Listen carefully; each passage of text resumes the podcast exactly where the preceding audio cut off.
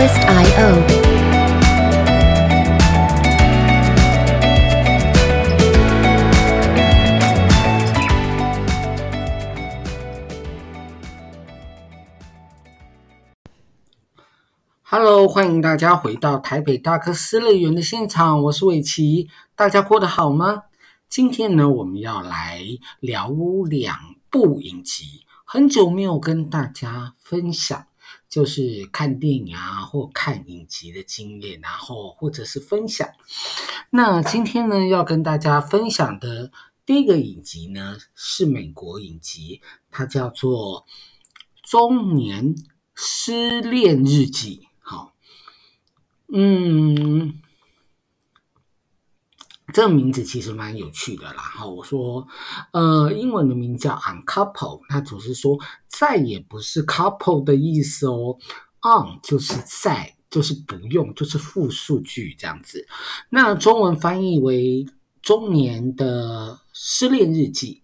其实想想也还蛮合乎剧情本身的啦。哈，那这部片子呢是 H B O 好制作的，好，那 H B O 制作的呢有一定程度的叫做什么品质保证，对不对？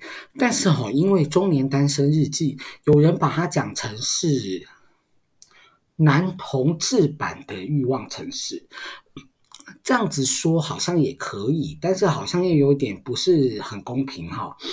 诶，因为《欲望城市》他很多很多年前红了之后呢，之后好像有几部就是以欲望城市的故说说故事的方式出现了一些衍生性的影集哈。那我想大家比较知道的应该就是《艾蜜莉在巴黎》，但是我个人觉得不好看啦哈。我觉得我每次在看这个东西的时候，有的时候就会忍不住想，欲望城市的时候偶尔也会、啊、就想说一个专栏作家为什么会有那么多的钱？好吧，也许他们的稿费真的很高，在纽约可以住一个公寓真的是很不容易啦哈。嗯。然后我觉得艾蜜莉在巴黎对我来说已经到一个走火入魔的地步。什么叫走火入魔呢？一个到本来在美国，后来他到了巴黎去做服装，他其实应该是执行助理之类的东西吧。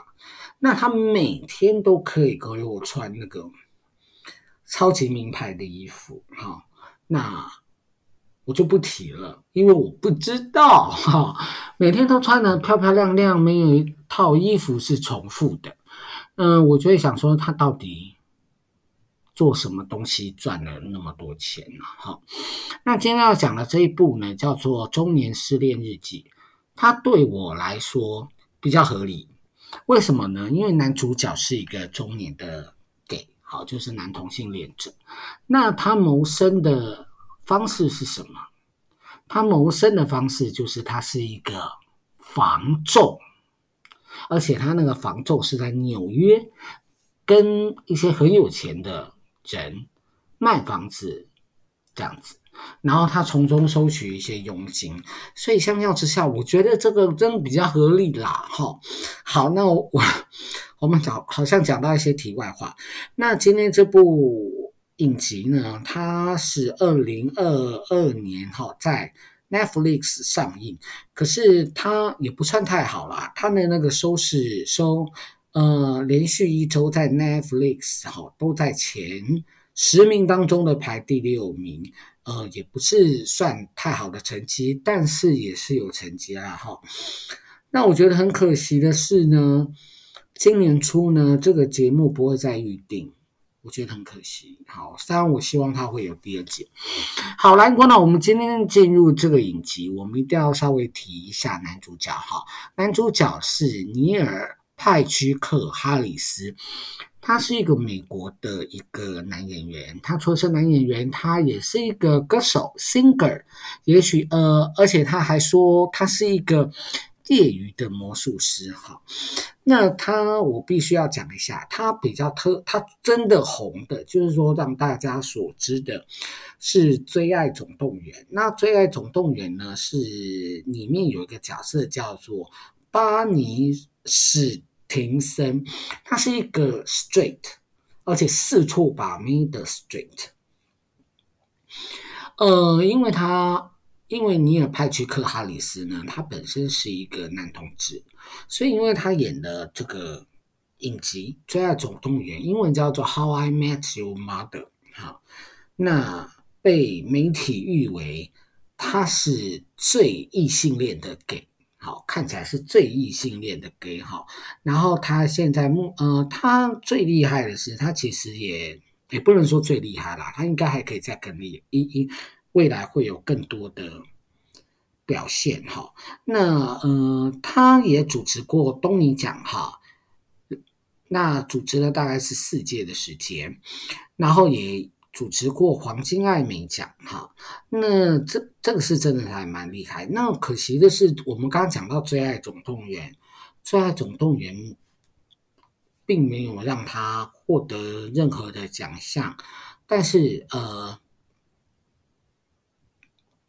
但是他去客串哈、哦，欢乐合唱团，对，欢乐合唱团，他得到了一座哈、哦、艾美奖的最佳客串喜剧客串的男演员奖哈、哦，这其实还蛮厉害的，就客串一集然后得奖这样子。好，那我们现在直接进入这个这个影集，那这个影集叫做呃中年的。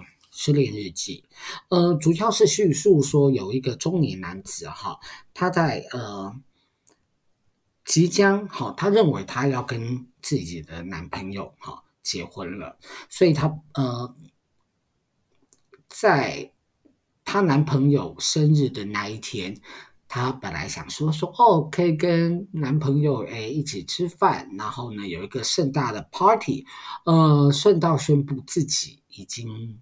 要结婚了，结果没有想到呢，蔡才刚到现场，呃，她的男友呢，以为就是只是两个人吃吃饭哈、啊，结果在门口就告诉她说，他想要跟她分手。好，嗯，好来，我们在诶，就说要跟她分手，那分手以后怎么办？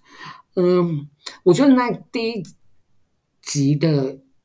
那场戏很厉害，在门口哈，她的男朋友告诉她说她想要分手，她心中震呃脸呃她非常的震撼。可是当门打开之后，里面全部都是宾客，大家一起恭喜她。这个时候，我觉得派崔克的演技非常的惊人呐、啊。我觉得他应该可以得在呃，可以入围艾美奖最佳喜剧的男演员。进去了之后呢，大家恭喜他，跟他聊天，然后甚至说说近况。可是只有他自己跟他男朋友两个人知道说，他们两个人的感情已经结束了哈。那所以呢，他被拱的上台去敬酒的时候。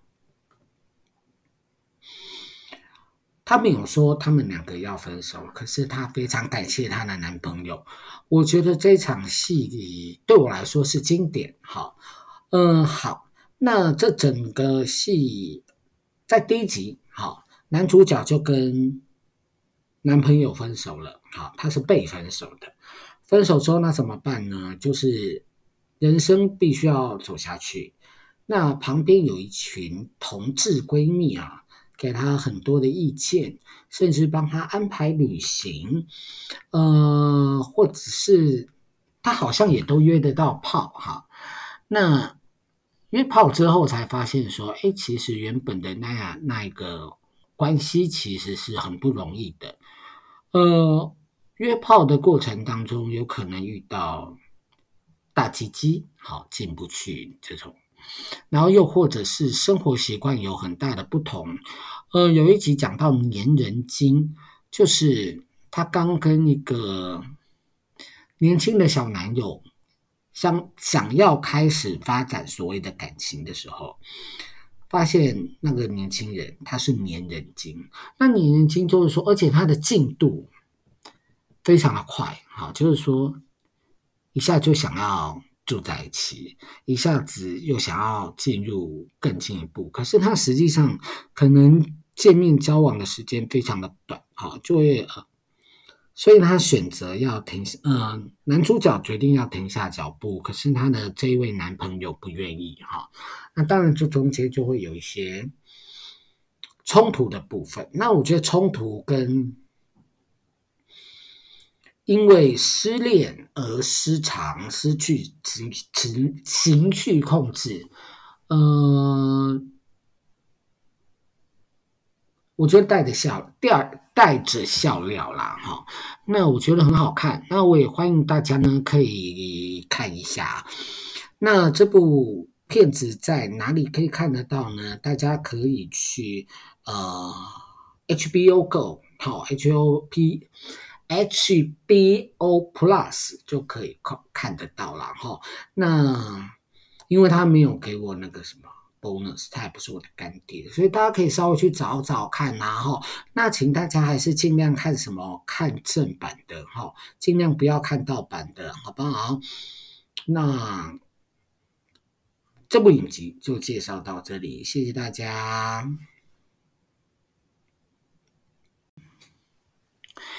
今天要介绍的韩剧呢，叫做《造后者》。《造后者》其实非常的 popular， 因为它现在在 Netflix 上面呢，我刚刚看的时候还是第一名呢。吼，它是呃韩国影集哈。那大家想要看的话，可以去 Netflix 看，再来听这一集啦。哈，那《造后者》的导演呢是吴正硕。他吴正硕是谁？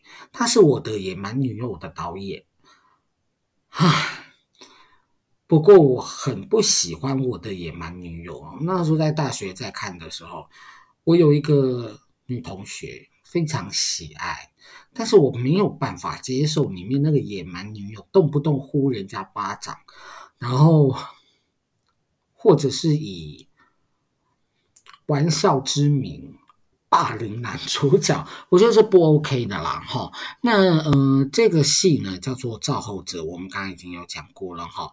那它已经上线了，那大家可以赶快去看一下。那我要讲一下演员哈，有一位演员叫做袁文素丽。那这个名字其实对我来说还蛮熟悉的哈。那文素丽小姐呢，她刚出道的时候，他其实是演艺术电影出身。那为什么把他归纳为演艺术电影出身？因为他的呃电影哈演出的第呃第二部呃第一部电影叫做《薄荷糖》，那他演的第二部电影呃叫做呃绿洲绿洲异影，台湾翻成绿洲异影，是在两千年跟二零二零年的电影哈、哦。那呃薄荷糖呢跟绿洲异影哈、哦、是韩国著名的导演叫李沧东他所拍摄的哈、哦。那很好看，好、哦、很好看。呃但是呃我说一句实在话，呃，看过李沧东的电影之后，第一次看完，我应该不会决定要去再看第二次啦。我觉得他对于那个社会哈、哦、有一些批判，那批判不是问题，呃，问题是，嗯、呃，这个社会上另外一个世界。跟我们想的不一样，真的有很多人遭受到不公不义的待遇。这不公不义不只是法律上哈，也一些是啊、呃、家人的对待，或者是家人的不能理解哈。所以这个我觉得看一次就好了。嗯、呃，但是我必须说，它是一个好的导演，好好的导演。所以大家如果说对他有兴趣，还是可以去给他看一下。那我们现在回到那个造后者上面哈。那造后者呢，这造后者顾名思义啦，就是将皇后造起来。那这句话什么意思呢？就是说呃女主角哈叫诶怎么乱跑好。女主角呢呃是金喜爱演的，她饰演的角色叫黄岛喜哈。那她在前面两集哈，她是饰演呃韩国的一个大财阀的呃银星集团战略企划室的一个市长哈。她呢很厉害的是她会擅长操纵媒体跟塑作呃塑造形象哈，那因为他常常会帮企业里面的长官或者是家属哈收拾残局，那这个呢还是要稍微讲一下，我觉得这个很厉害哈。就第一第一场，呃，开始是因为呃集团的千金哈。嗯有一些绯闻哈，那韩剧里面剧情里面有讲到，它是有一个突发性的暴怒症哈，然后所以呢，在他旁边的人都很辛苦哈。那他因为已经被发现他有暴怒症嘛，然后做了不合的、不合时宜或不合人性的事情，他要出来道歉。那道歉呢，不是说只是出来道歉而已，而是要在一些地方去动手脚。所以例如说他的白发长出来了，因为他身心俱疲，所以他没有办法染头发。然后他站的位置也是有规定的，就是说会帮他设计好呃，千金应该站的位置，站了之后好让其他人方便拍照哈。那接着呢，他们的穿戴也非常的重要。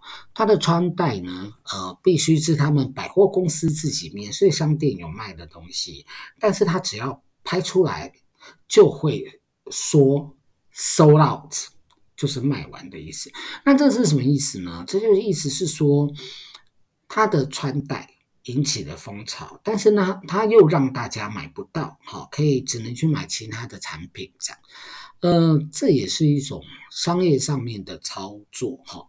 那嗯、呃，黄桃喜呢，呃，在第二集过后，他其实呃，该说他良心发现嘛，对，因为一个年轻女职员之死啊，让他觉得他不愿意再去为这个财团奉献自己的一个心理，所以他就离职了。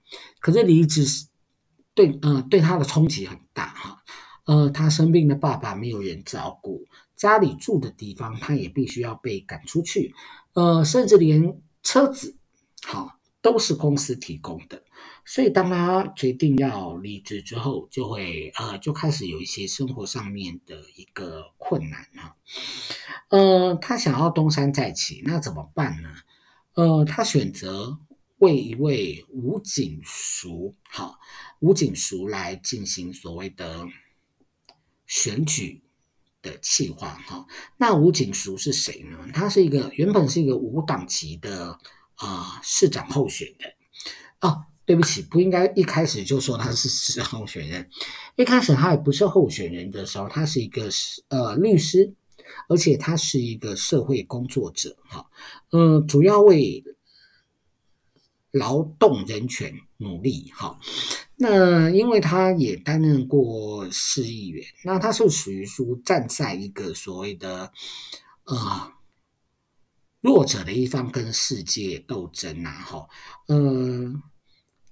他在黄岛喜的建议之下，决定呢出马参加首尔市长的选举哈，然后呃并肩作战。那我刚才你把结局给讲出来，我觉得在选举的这个过程当中，我觉得非常的精彩哈。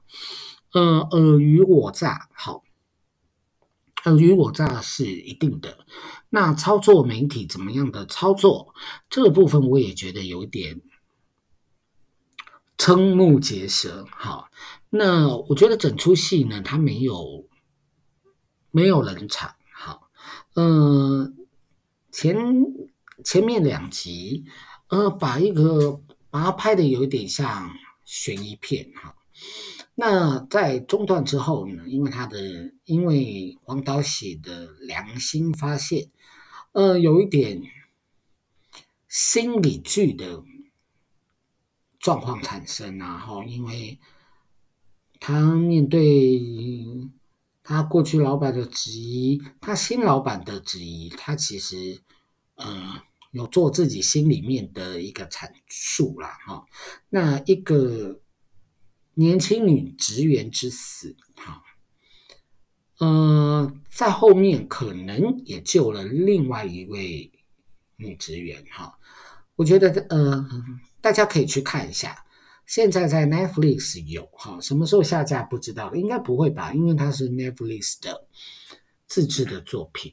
好，那我们呃，我这边没有业配。好、啊、欢迎大家来业配，找我业配好不好？那我们今天的节目就到此，谢谢大家，祝大家有个愉快的夜晚。